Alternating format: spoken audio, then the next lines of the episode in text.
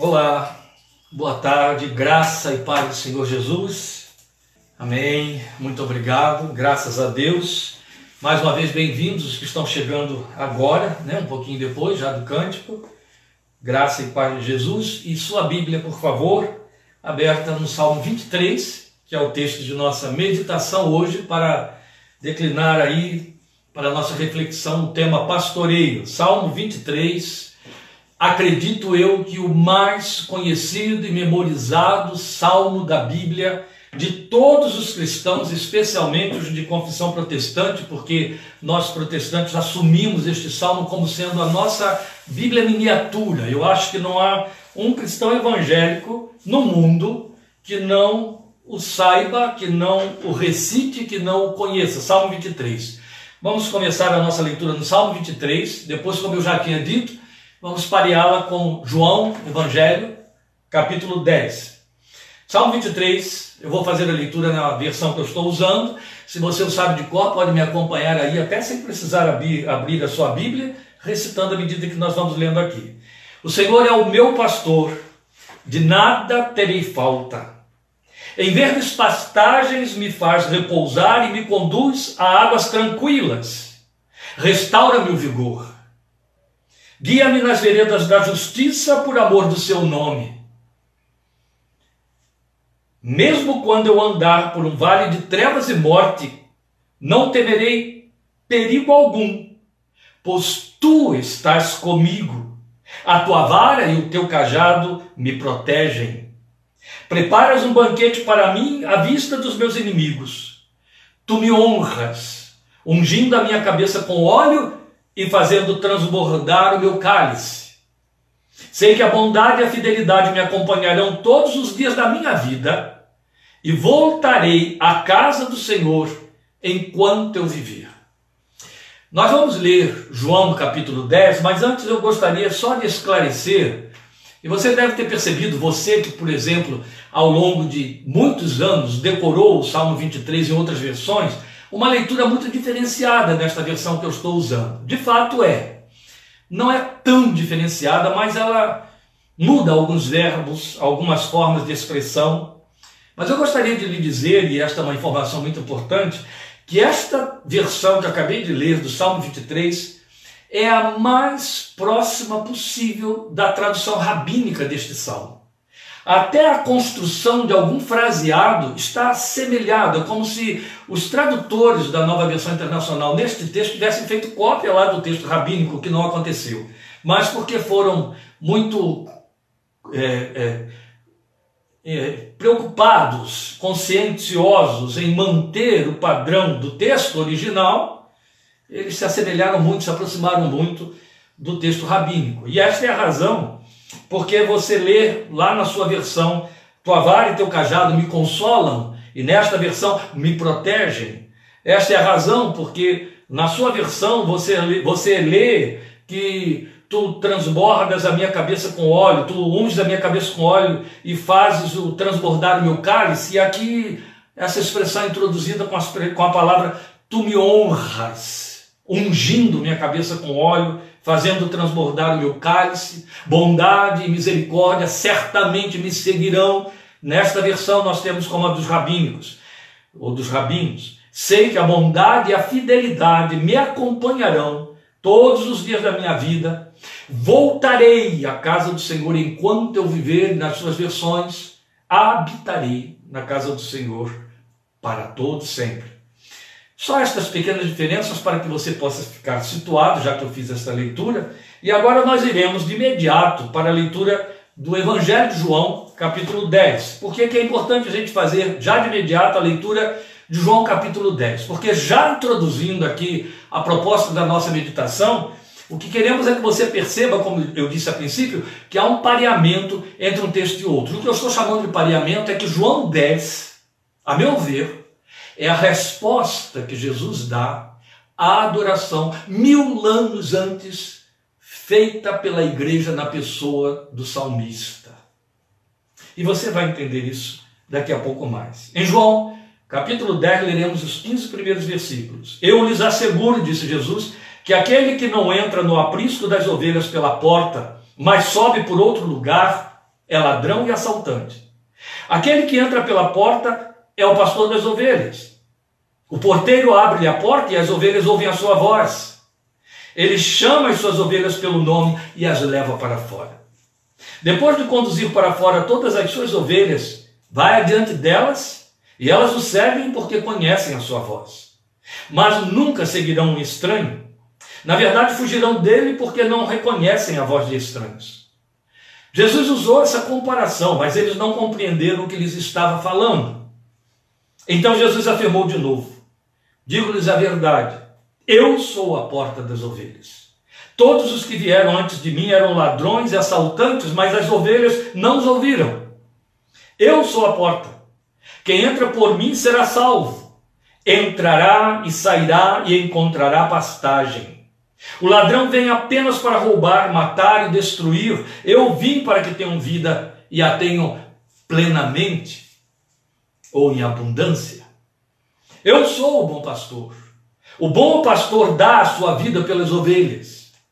O assalariado não é o, o pastor a quem as ovelhas pertencem, ou o mercenário. Assim, quando vê que o lobo vem, abandona as ovelhas e foge.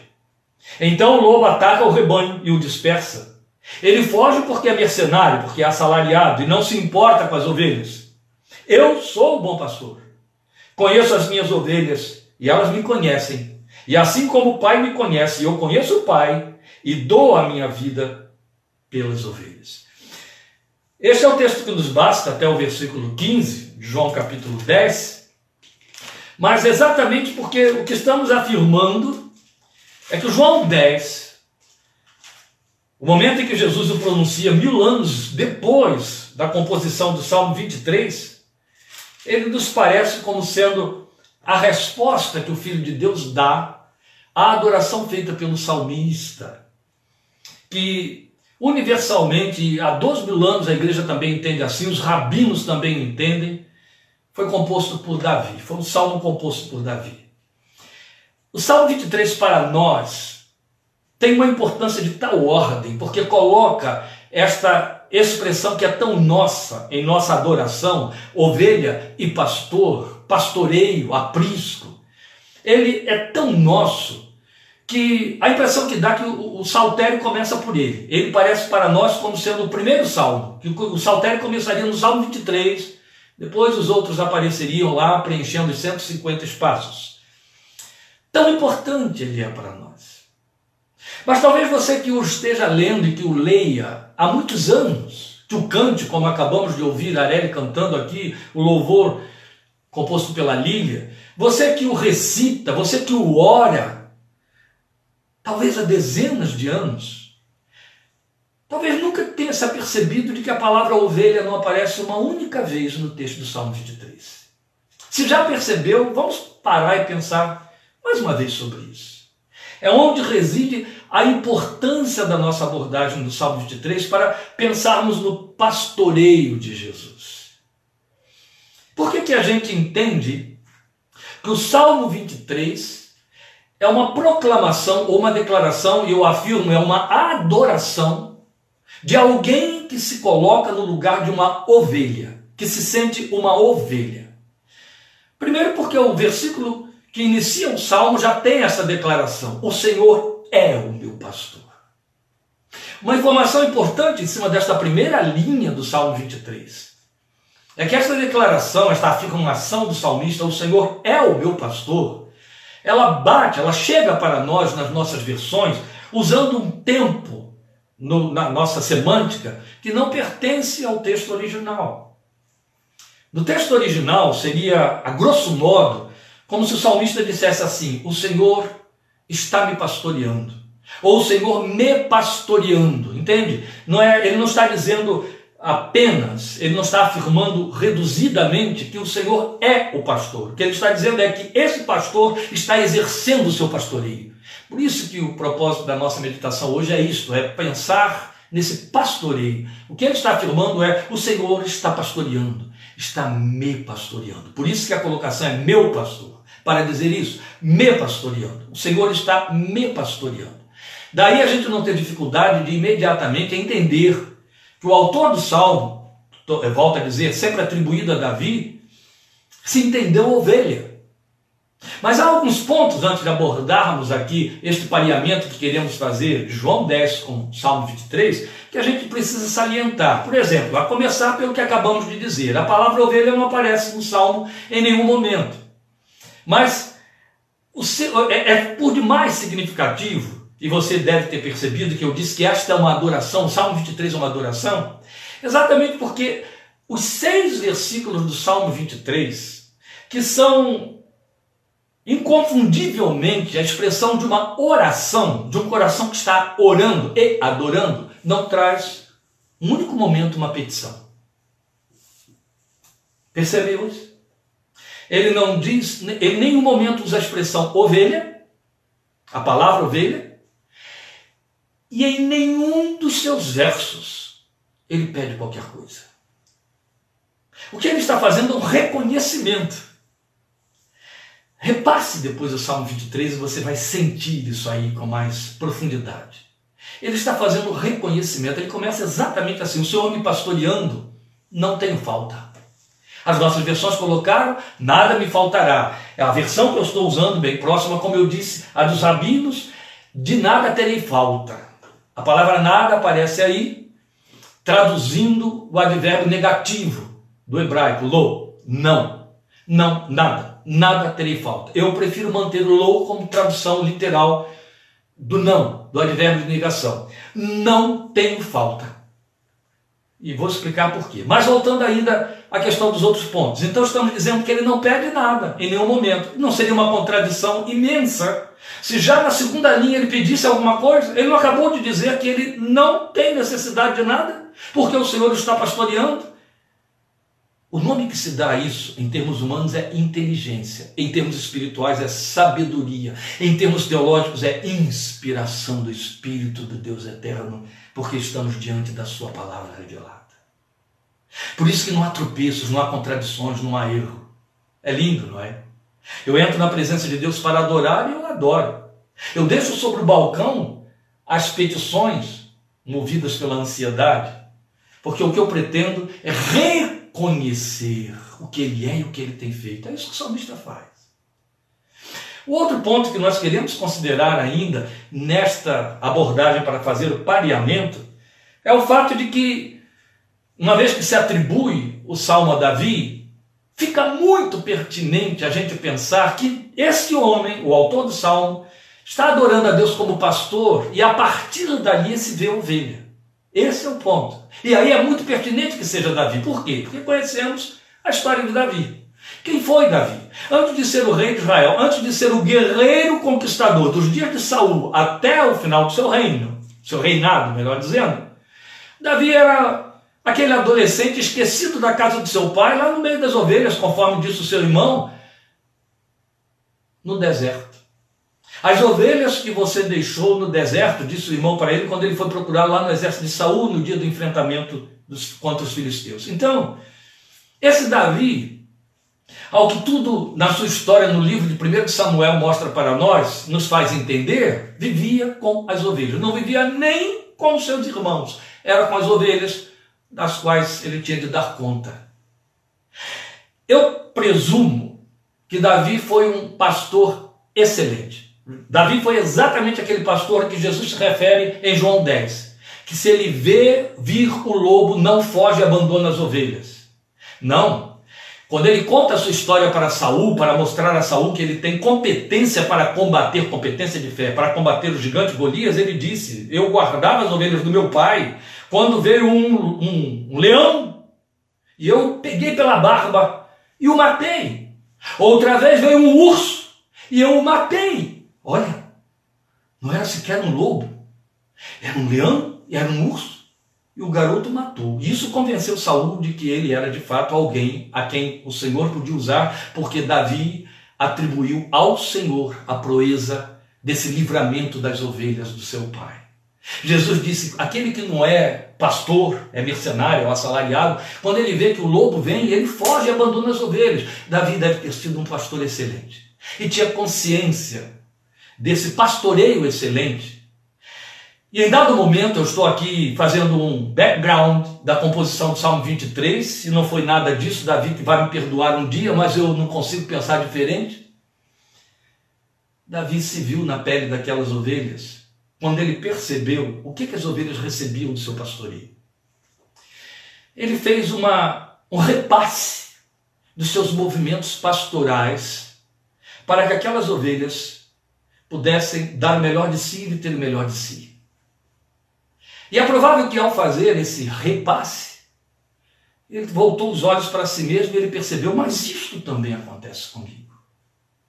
Eu também repouso em verdes pastagens. Eu também sou conduzido a águas de descanso, águas tranquilas. Eu também tenho a minha alma refrigerada, eu tenho o meu vigor restaurado. Eu ando pelas veredas da justiça, protegido, sem riscos de desvios. E quando eu passo pelo vale de trevas e de morte, eu não temo perigo algum. Eu sei por quê. Porque tu estás comigo. E tal como a minha vara e meu cajado, os símbolos da proteção que eu ofereço às ovelhas, servem de repouso, de descanso, de segurança para elas, a tua vara e o teu cajado me protegem. E assim como eu as levo, depois de passar por esse vale perigoso, de sombra da morte, para um lugar plano, abundante, onde elas podem comer fartamente numa mesa, apesar dos perigos que as rodeiam. Tu também preparas um banquete para mim, mesmo diante dos meus inimigos. E como no fim do dia eu refrigero as minhas ovelhas, eu despejo água sobre as suas cabeças e eu lhes dou bacias d'água que são como cálices de refrigério, despejo óleo para tirar os carrapichos, limpar as feridas, impedir os mosquitos importunos, inoportunos, tu também me honras. E aí Davi está falando de uma coisa tão cultural, tão da sua época. Ungir a cabeça de alguém, lavar os pés de alguém, era oferecer honra. Ele está dizendo, meu Deus faz isso comigo. Então a única conclusão que eu posso chegar é, eu sou uma ovelha. E sou uma ovelha muito bem pastoreada. E eu sei quem é que me pastoreia. O Senhor. Ele é o meu pastor. Por isso não tenho falta. Oh, amados, como isso é importante. Porque quando Jesus assume que ele é o bom pastor, ele está dando uma resposta ao Salmo 23. Ele está dando uma resposta a todos todas as centenas e milhares de gerações de crentes, de cristãos, de homens e mulheres que entregaram a ele a vida, que resolveram nele confiar, que vieram depois de Davi. Ele está dizendo: Eu sou esse bom pastor.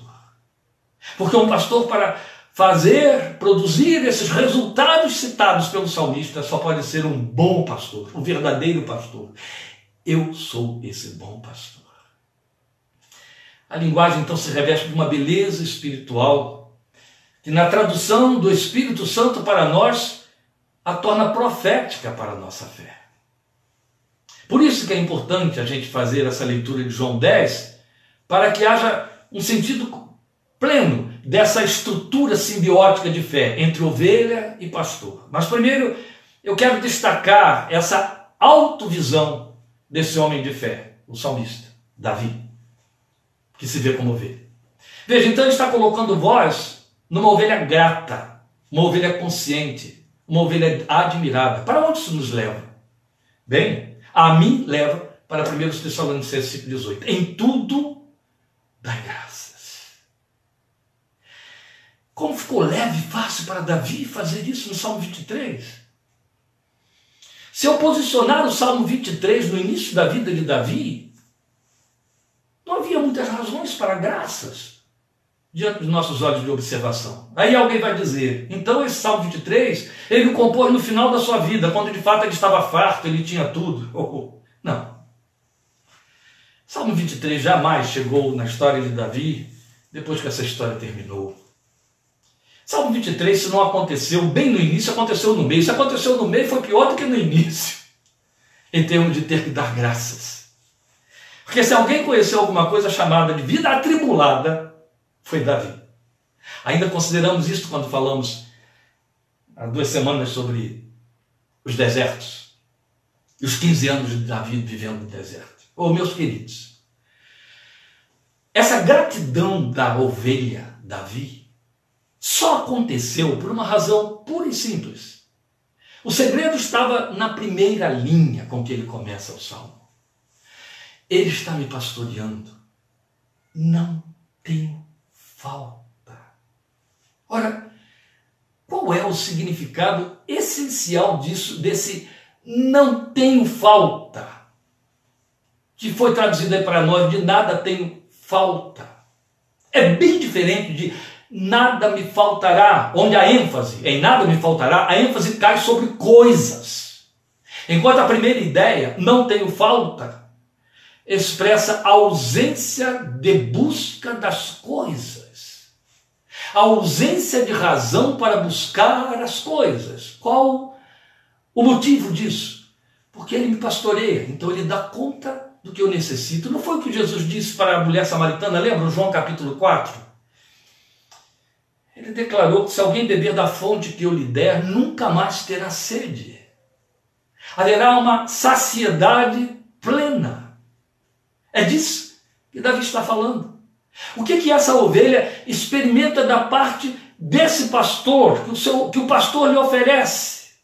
Então a primeira coisa é que ela tem sede saciada, porque ao dizer não tem falta, de nada tenho falta, ele completa logo de imediato dizendo: me conduz a águas tranquilas ou águas de refrigério. Então a sede está saciada, tenho refrigério.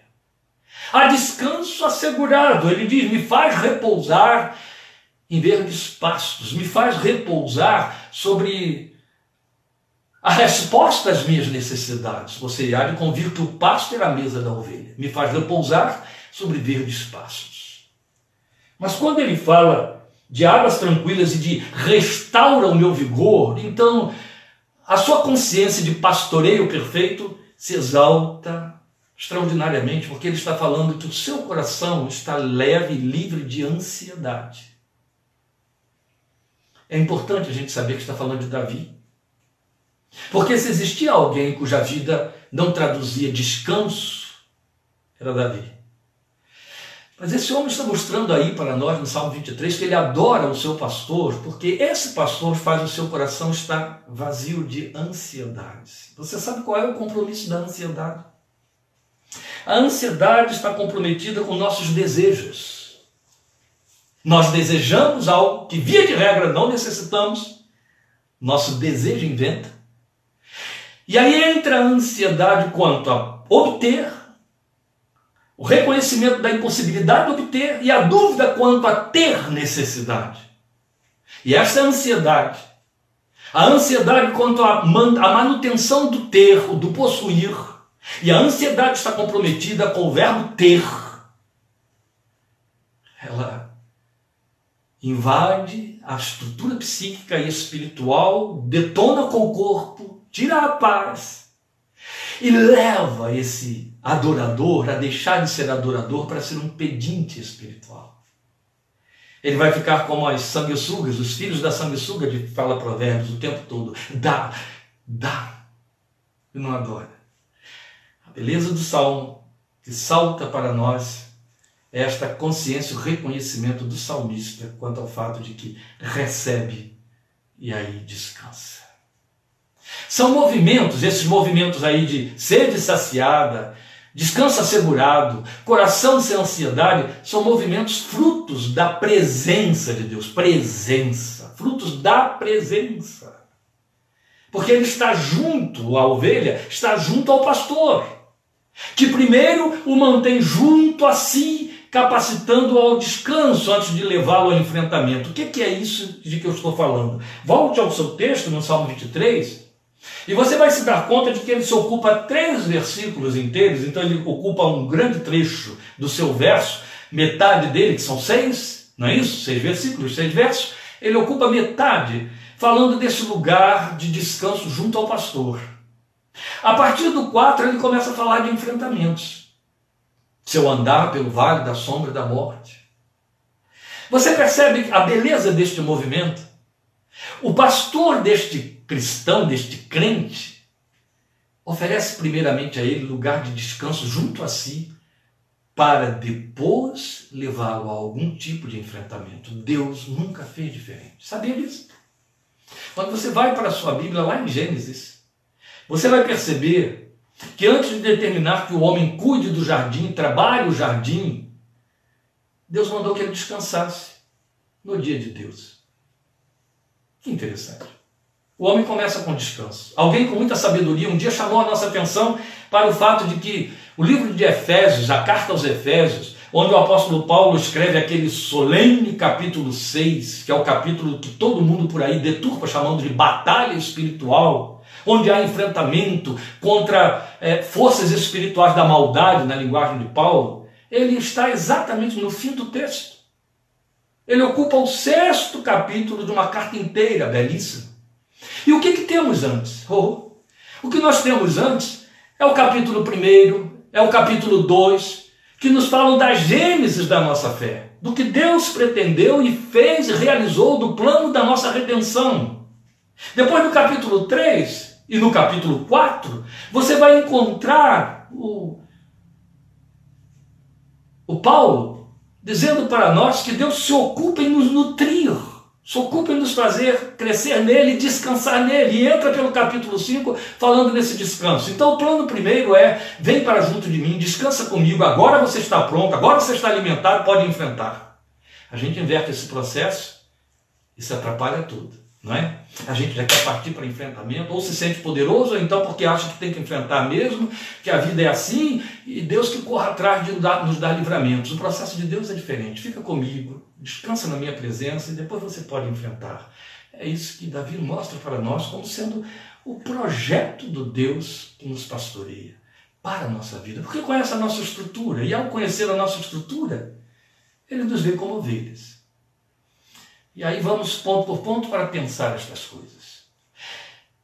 Como é que esta ovelha, Davi, o salmista, vê o pastor no pastoreio que lhe oferece? Seus olhos o veem nos efeitos desse pastoreio. Daí, ele usar os verbos de um pastorear, em que ele confirma que de fato o Senhor o está pastoreando, e aí confirma para nós que ele se sente ovelha. Ele usa os verbos guiar, estar junto, preparar a mesa ou preparar o pão, ungir a cabeça, que na tradução rabínica, como na versão que eu li, tem o sentido de honrar. Isso é pastoreio. Olha o que Deus faz. Como pastor, e é Jesus quem assume esta posição na minha vida, na sua vida, na nossa fé, ele guia, ele fica junto, ele prepara o pão, o pão está com ele. Pai nosso, dá-nos o pão hoje de cada dia, não é isso? Unge a cabeça. E vocês receberão poder ao descer sobre vocês o Espírito Santo. E isso nos honra. E o clímax da segurança aponta a certeza de que ele será sempre misericordioso, é o versículo 6, e bondoso como pastor, renovando as suas misericórdias a cada dia. É aqui que Jesus pega o gancho no versículo 6. Certamente que bondade e misericórdia me seguirão todos os dias. Me seguirão por quê? Porque eu estou sendo pastoreado por ti. Aí Jesus chega e diz: Eu sou esse bom pastor. Para se oferecer e pastorear. Eu não vou ler de novo o texto de João 10, mas eu quero que você agora comece a fazer esta associação. O que, que temos lá? O Filho de Deus se ocupando esse espaço aberto pelo adorador do Salmo 23. Quando ele invoca dizendo: O Senhor é o meu pastor. Meus irmãos, como é importante a gente pensar nessa declaração de Davi, do salmista, quanto a dizer que o Senhor é o seu pastor, pelo fato de que o Deus eterno, desde o Velho Testamento, sempre viu o seu povo como ovelha. Por isso que Jesus declara que assim é que ele vê os homens, ele vê os seres humanos. Então isso indica e implica minimamente que nós fomos criados para ter a natureza de ovelhas, de cordeiros, mas na queda de Adão, nós assumimos a natureza de lobos.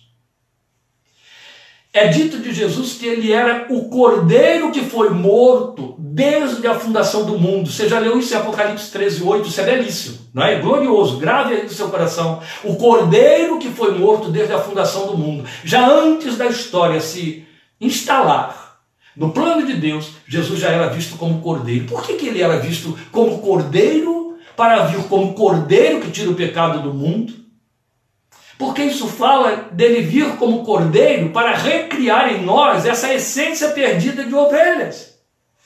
É uma essência que Deus estabeleceu. Ele nos criou dependentes. Deus teve, você vai encontrar isso em todos os profetas, durante milênios, uma luta incessante com seu povo, os filhos de Abraão, pelo fato de que estavam sempre querendo romper, fazer rupturas com o estado de dependência de Deus. Ele se oferecendo para ser o seu Baal, o seu Senhor, o seu esposo, Israel saindo pelas tangentes, elegendo outros Baals para não viver essa dependência de Deus. Querendo autossuficiência, o ser humano continua assim. Ovelha não é autossuficiente. Ovelha é dependente porque ela é fraca.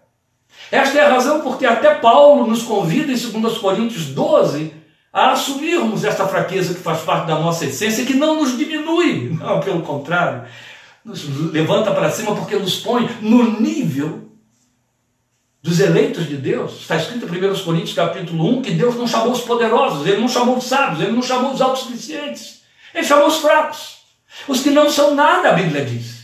Os que não têm nobre nascimento, são esses que ele chamou. Glória a Deus. Eu nunca tive nobre, nobre nascimento, gente. Então eu estou aí, glória a Deus. Também não sou sábio, então eu estou aí, glória a Deus. Não sou poderoso, sou fraco, glória a Deus. Faço parte desse grupinho que está aí em 1 Coríntios, capítulo 1. Porque é nessa fraqueza que ele aperfeiçoou o seu poder. Essa fraqueza me identifica como ovelha e não com a natureza de Adão, da autossuficiência lupina, a autossuficiência do lobo. Quando ovelhas tentam se portar como lobos, elas vivem uma ilusão desastrosa e autopredatória. Nós somos assim. Se nos assumirmos ovelhas, nós elegemos pastores que nos guiem e nos deixamos guiar por conta do instinto de dependência próprio de ovelhas. Mas se procuramos viver como lobos devoradores, nós elegemos lobos alfa, que ditam nossa existência predatória. E isto no mundo espiritual no mundo político, no mundo das ideias e das relações parentais e sociais. Ovelhas não podem ser pastoreadas por lobos alfa. Ovelhas precisam de pastores. O salmista, ao se conscientizar de ser ovelha em sua natureza essencial, correu para confessar e assumir o Senhor como seu pastor antes que outro ocupasse esse lugar em sua vida. Esta é a grande lição que Davi deixa para nós no Salmo 23, para mim e para você. Por isso Jesus se oferece e ele diz: Eu sou o bom pastor. Não corra atrás de outros. Deixe que eu te pastoreie. Se eu te pastorear, é isso que ele está dizendo, o Salmo 23 vai se cumprir na sua vida. Ele diz assim: Olha, eu vou, você vai passar pela porta, eu vou te conduzir para fora, você vai entrar, sair, vai achar pastagem. Não é disso que está falando Davi no Salmo 23. Olha Jesus oferecendo aí, olha ele ocupando esse espaço aí. Isso é muito significativo. Entende agora quando dizemos que quando Deus pensou em Jesus como cordeiro, para vir ao mundo como cordeiro, ele pensou em Jesus para restaurar esta essência de nossa natureza de ovelhas? Como isso é importante? Minimamente, Jesus como cordeiro ocuparia o, papel e o lugar na nossa vida de bode guia. Ah, que linguagem é essa, pastor? A palavra bode parece que bate mal aí, né? Não, não, não, é ovelha macho, não se preocupe. É ovelha titular. Está aí nos registros dos noticiários e das histórias que os grandes criadores de ovelhas da Austrália, eles costumam reunir os seus imensos rebanhos para levá-los para tosquia, que é sempre num lugar reservado, num lugar distante, para conseguir colocar aquelas ovelhas em tempo hábil para o lugar da tosquia, eles precisam levá-las para dentro daqueles caminhões de galpão, baú. E as ovelhas não vão de jeito nenhum. Qualquer ruído as assusta, qualquer barulho, qualquer coisa estranha. Então eles colocam uma rampa no baú do caminhão para que as ovelhas subam por ali. Não adianta tocar, gritar, dizer, falar, elas não vão. O que, é que eles fazem? Eles preparam um bode guia. Esse bode guia é aquele que elas vão seguir cegamente. A palavra aqui, cegamente, não é um advérbio jogado a lures. Não, eu estou usando o advérbio próprio da essência da ovelha. A ovelha é naturalmente míope. Ela enxerga a poucos passos de distância dela. Por isso é que Davi, sabendo disso, diz lá: Ele prepara uma mesa perante mim, diante dos meus inimigos. Quer dizer, há ervas daninhas, ervas venenosas ali, estão perto de mim, mas a mesa está tão próxima que eu posso comer dela sem risco de comer das ervas daninhas, porque ele sabe que eu não posso sozinha, sozinho como ovelha, ir além dessa mesa, porque eu poderei me alimentar errado e mal. Pois bem, esses pastores australianos, o que eles fazem? Preparam um bode guia e esse bode guia é treinado para subir a rampa e entrar no baú do caminhão. Não dá outra. Quando eles eh, reúnem todo aquele rebanho pronto para ser tosqueado, eles colocam o bode guia na frente, ele vai subindo a rampa e as ovelhas vão todas atrás imediatamente. Depois que enche o caminhão, eles fecham, vão, voltam, pegam outra remessa, usando o mesmo bode guia. Minimamente, como pastor de nossas almas, Jesus é esse bode guia. Veja João 10, ele diz assim: Minhas ovelhas me seguem. Entende? A gente pensa muito em pastor tocando ovelha. Talvez por conta de ouvir Amós dizer que ele tocava o gado. Não sei de que gado ele falava, mas ovelha não pode ser tocada, é chamada. Por isso que ele diz assim: Eu chamo as minhas ovelhas pelo nome. Jesus sabe que ele é o bom pastor. E ali no texto de João 10, ele define para nós o significado de ser bom pastor. Qual é o sentido de ser bom pastor? Ele diz: o bom pastor dá a sua vida pelas ovelhas. Ora, quanto a isso, pela fé, pela Bíblia, pela história, nós não temos dificuldade nenhuma de entender. Jesus deu a vida literalmente, veio para isso, morreu na cruz do Calvário. Mas é importante que a gente saiba que o Filho de Deus, como pastor da nossa alma, não deu a vida exclusivamente no momento em que expirou na cruz. Jesus deu a vida a partir do momento em que encarnou pelo Espírito Santo no ventre de Maria e nasceu entre nós. Na sua encarnação, ele já estava dando a sua vida. Por que eu estou dizendo isso? Voltando ao texto de Apocalipse 13, 8, que afirma que lá, antes da fundação do mundo, ele era já visto como o cordeiro que foi morto. Bendito é o seu nome. Meus queridos, lembram de João 17, a grande oração do Filho de Deus? O que, é que ele pede logo no início da oração? Pai, eu quero ter de volta aquela glória que eu tinha contigo antes que o mundo existisse. Antes que o mundo existisse, ele já era visto, segundo Apocalipse 13, 8, como cordeiro que foi morto. Pai, eu quero que onde eu estiver estejam também comigo aqueles que me deste, para que vejam a minha glória, para que usufruam dela. É uma linguagem tão bela. Por que, que ele está pedindo de volta a glória que tinha antes que o mundo existisse? Porque ao abrir mão desta glória, como está no cântico, como está em Filipenses capítulo 2, ele começou a morrer. Ele começou a dar a sua vida por nós. Isso tem tudo a ver com o pastor de Davi no Salmo 23. É onde esse salmo cresce em beleza diante dos olhos da minha fé. Por quê? Porque a história de Davi se cumpre em Jesus. O pastor não leva as ovelhas para dentro da sua casa.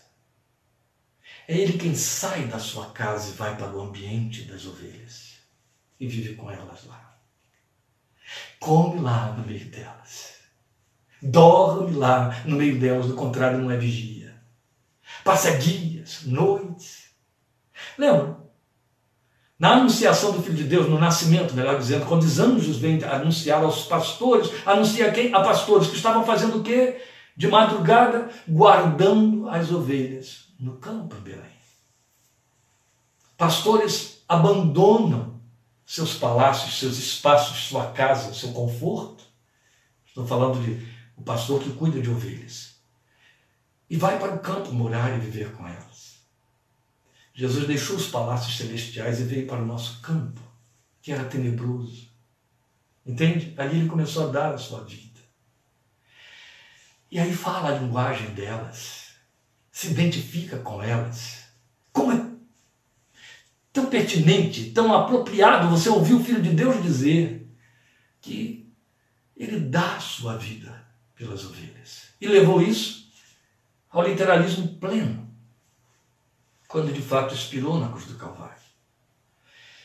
O que se deduz daqui é que todos aqueles movimentos do pastor no Salmo 23 traduzem também essa forma dele doar a sua vida. Jesus cumpre isso de forma literal. O que Jesus, como pastor das ovelhas, aquele que se oferece para ocupar esse lugar da nossa adoração pelo Salmo 23, experimenta como pastor. Primeiro ele diz lá para nós em João 10 que ele entra pela porta no aprisco da ovelha. Agora eu quero apelar um pouquinho para a sua imaginação de fé. O Jane Peterson diz é, é, insistentemente em seus livros que o crente precisa ter uma fé que imagina, que sonha. Esse aprisco pode ser o nosso coração? Eu creio que sim. Basta você lembrar Apocalipse 3,20, onde Jesus diz: Estou à porta e bato. Se alguém entrar, abrir, eu entrarei. Percebe? Ele está à porta do aprisco e ele entra pela porta. Ele não invade, ele não pula pela janela, ele não salta a cerca. Se a porta é o meu coração, é o seu coração, a minha vida é esse aprisco no qual ele quer entrar para pastorear, ele precisa que eu e você abramos a porta desse aprisco. Acredito firmemente que é isso que você tem em Salmo 23, versículo 1. Quando o salmista declara, e eu repito aquilo que eu disse há um pouquinho antes, ele declara o Senhor como seu pastor antes que outro ocupe esse lugar. Quando ele declara, o Senhor está me pastoreando, o Senhor é o meu pastor, ele está abrindo a porta. Ele está elegendo Jesus o Senhor como seu pastor. E quando você faz esta declaração de fé, você faz uma confissão. E a nossa vida espiritual, toda ela, o Evangelho, toda a graça de Deus, é a resposta à confissão. Se manifesta via confissão. Se confessarmos a Jesus como Senhor, o texto diz para nós. O tempo todo. Mas o que ele sabe mais, o que ele experimenta mais, o que ele experimenta é que suas ovelhas ouvem a sua voz. Isso é muito importante. Porque se a ovelha não ouvir a voz do pastor, ela vai se confundir ou não vai sair do seu lugar. E Jesus, o texto diz para nós, e ele declara isso, que conhece cada ovelha pelo seu nome. Eu gosto de parar aí. Não vou parar agora, não temos esse tempo e espaço. Mas eu paro sempre. A cada vez que eu leio um texto, seja Isaías, seja Mateus, seja aí em João capítulo 10, que o Senhor me chama pelo meu nome, me conhece pelo meu nome, isso me estremece por dentro. Porque isso fala de intimismo. Isso fala de companheirismo. Isso fala de um conhecimento íntimo e pessoal que é facultado a poucos. Que não faz parte da experiência desta geração que está cada dia, e agora mais ainda por conta da pandemia, isolada atrás de telas sem vínculos sociais, eles estão se perdendo cada vez mais. Já andavam perdidos. A geração que está chegando aí faz vínculos através de telas pequenas, não é assim? E de teclados, de celulares. Então, esta ambiência, esta vivência comunitária está cada dia mais rara. Mas nós estamos falando de um Deus que ocupa um lugar na nossa fé para ter um intimismo a tal ponto de nos conhecer pelo nome como pessoas. Ao mesmo tempo em que ele sabe que é particularmente conhecido por cada ovelha. Lembram? O Filho de Deus trazia esse lamento no seu coração, até diante dos discípulos. De certa vez ele disse: Estou há tanto tempo convosco e não me tendes conhecido. Porque o fato de nós frequentarmos igrejas, o fato de estarmos usando Bíblia, o fato de participarmos de fenômenos culticos, não traduz intimidade com Deus. não significa necessariamente que o conhecemos. Daí a exortação da palavra de Deus dizendo que devemos conhecer e prosseguir em conhecer o Senhor. E outro tanto, Pedro apela para nós, dizendo que devemos crescer na graça e no conhecimento de nosso Senhor Jesus Cristo. Outro tanto, vamos ouvir Paulo em Filipenses, já no, no, no, no, no auge da sua experiência de apostolado, de um homem que caminhava com o Senhor Jesus para aquelas experiências notáveis de 2 Coríntios 11, há dezenas de anos dizer: Eu quero conhecê-lo. Para mostrar quão longe disso nós ainda estamos. E ainda tem tanta gente por aí que acha que já chegou lá. Quando Jesus diz que ele conhece as ovelhas pelo nome, quando ele diz que sabe que é conhecido por cada ovelha em particular, isso fala de ambiência. Isso fala do pastor vivendo tão junto que tudo conhece, pois de tudo participa. Nós não dissemos, ele deixou a sua glória e veio para o nosso ambiente. Lá está o salmista no Salmo 23 mostrando que ele está no ambiente das ovelhas. Este é o movimento próprio do pastor. E aí cabe uma pergunta. Se Jesus realiza seu pastoreio na sua vida, a pergunta é: ele participa e mais, ele pode participar de todos os seus movimentos existenciais? Ou há algumas áreas em que você fechou aprisco e ele fica do lado de fora? Porque você sabe que ele não entraria ali, ou não pode, ou não deve. Se entrar, o ambiente muda e para uma outra proposta. O Filho de Deus diz: Eu conheço as minhas ovelhas e elas me conhecem, assim como o Pai me conhece e eu conheço o Pai. Oh, meu Deus! O parâmetro de comparação é elevado demais. O que ele está afirmando categoricamente nos versículos 14 a 15, João 10, é que ele conhece as ovelhas e as ovelhas o conhecem na mesma medida em que o Pai o conhece e ele conhece o Pai. Deus eterno. Isso é intimismo. Isso é vida junto, aproximada. É a viver. O Emanuel está conosco. Nós vamos ouvi-lo dizer no versículo 3 de João 10, as ovelhas ouvem a voz do pastor, ele chama as suas ovelhas pelo nome e as leva para fora. Você percebe que é um movimento todo individual, chama e leva para fora. Isso fala de direitos e liberdade que o pastor tem de ditar o caminho, de ditar o rumo, de ditar a agenda, de decidir por onde deve conduzir a ovelha. Olha, Jesus assumiu que esse lugar cabe a ele, e eu tenho certeza, meu querido, minha querida, que nunca vai ser diferente na nossa vida. Não pode ser. Ele não ocupa outro lugar. O propósito dele na minha fé e na sua fé, e vai ser sempre assim, é ter a liberdade de ditar a agenda, nos chamar pelo nome e dizer: Este é o plano que eu tracei para você. Alguns querem, e se perdem nisso, transformar esses movimentos em algo muito mágico, muito fenomenalista, do tipo, ou oh, tem que vir uma profecia, um sonho, uma visão, uma revelação que me diga qual é o caminho. Não, não. Costumo dizer, gosto de dizer e vivencio isso, que quando somos guiados pelo Espírito de Deus, cumpre-se a palavra de Colossenses dizendo: a paz de Deus é o árbitro em nossos corações, porque uma coisa é absolutamente certa: Ele não nos guia por caminhos, por movimentos e decisões enigmáticas. Tudo com Ele é muito claro nunca foi diferente da proposta de intimismo. Como é que ele vê a ovelha para oferecer a ela o seu pastoreio? Com isso, nós vamos chegando ao final dessa analogia. Ele vê a ovelha, então isso significa que ele vê você e vê a mim como carente de ser guiados ou dependentes. Depois de conduzir para fora todas as ovelhas, é o versículo 4 de João 10, vai adiante delas e estas o seguem, porque conhecem a sua voz. Minimamente isso vai traduzir na nossa experiência que nós vamos seguindo aquele em cuja palavra fala o nosso coração. A expressão conduzir para fora fala da liberdade para viver, para enfrentar a vida sob o seu cuidado. E por que é importante e imprescindível vivermos pela fé a possibilidade desta simbiose que a graça de Deus nos oferece no pastoreio de Jesus. porque somos exatamente o que ele viu.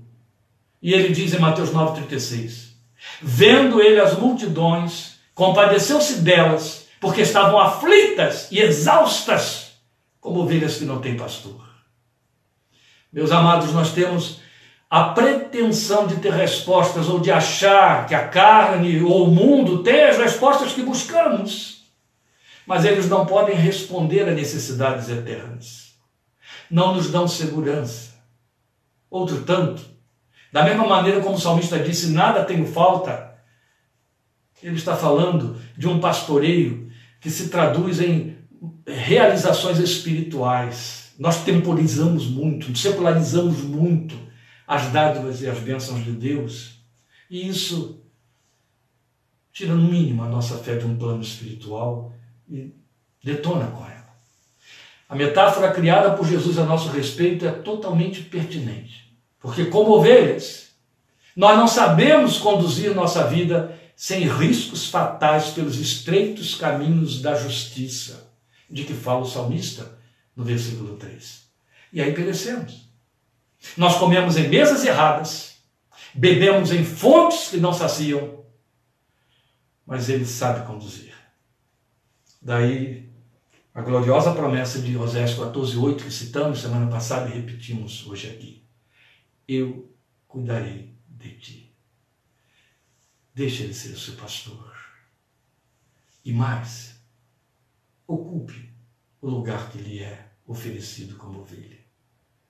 Aprenda com o Filho de Deus, o Cordeiro, que é o nosso bode guia, pastoreia a nossa alma e quer nos conduzir para lugares de descanso. Deus te abençoe te fortaleça. Estaremos juntos em nome de Jesus no próximo domingo.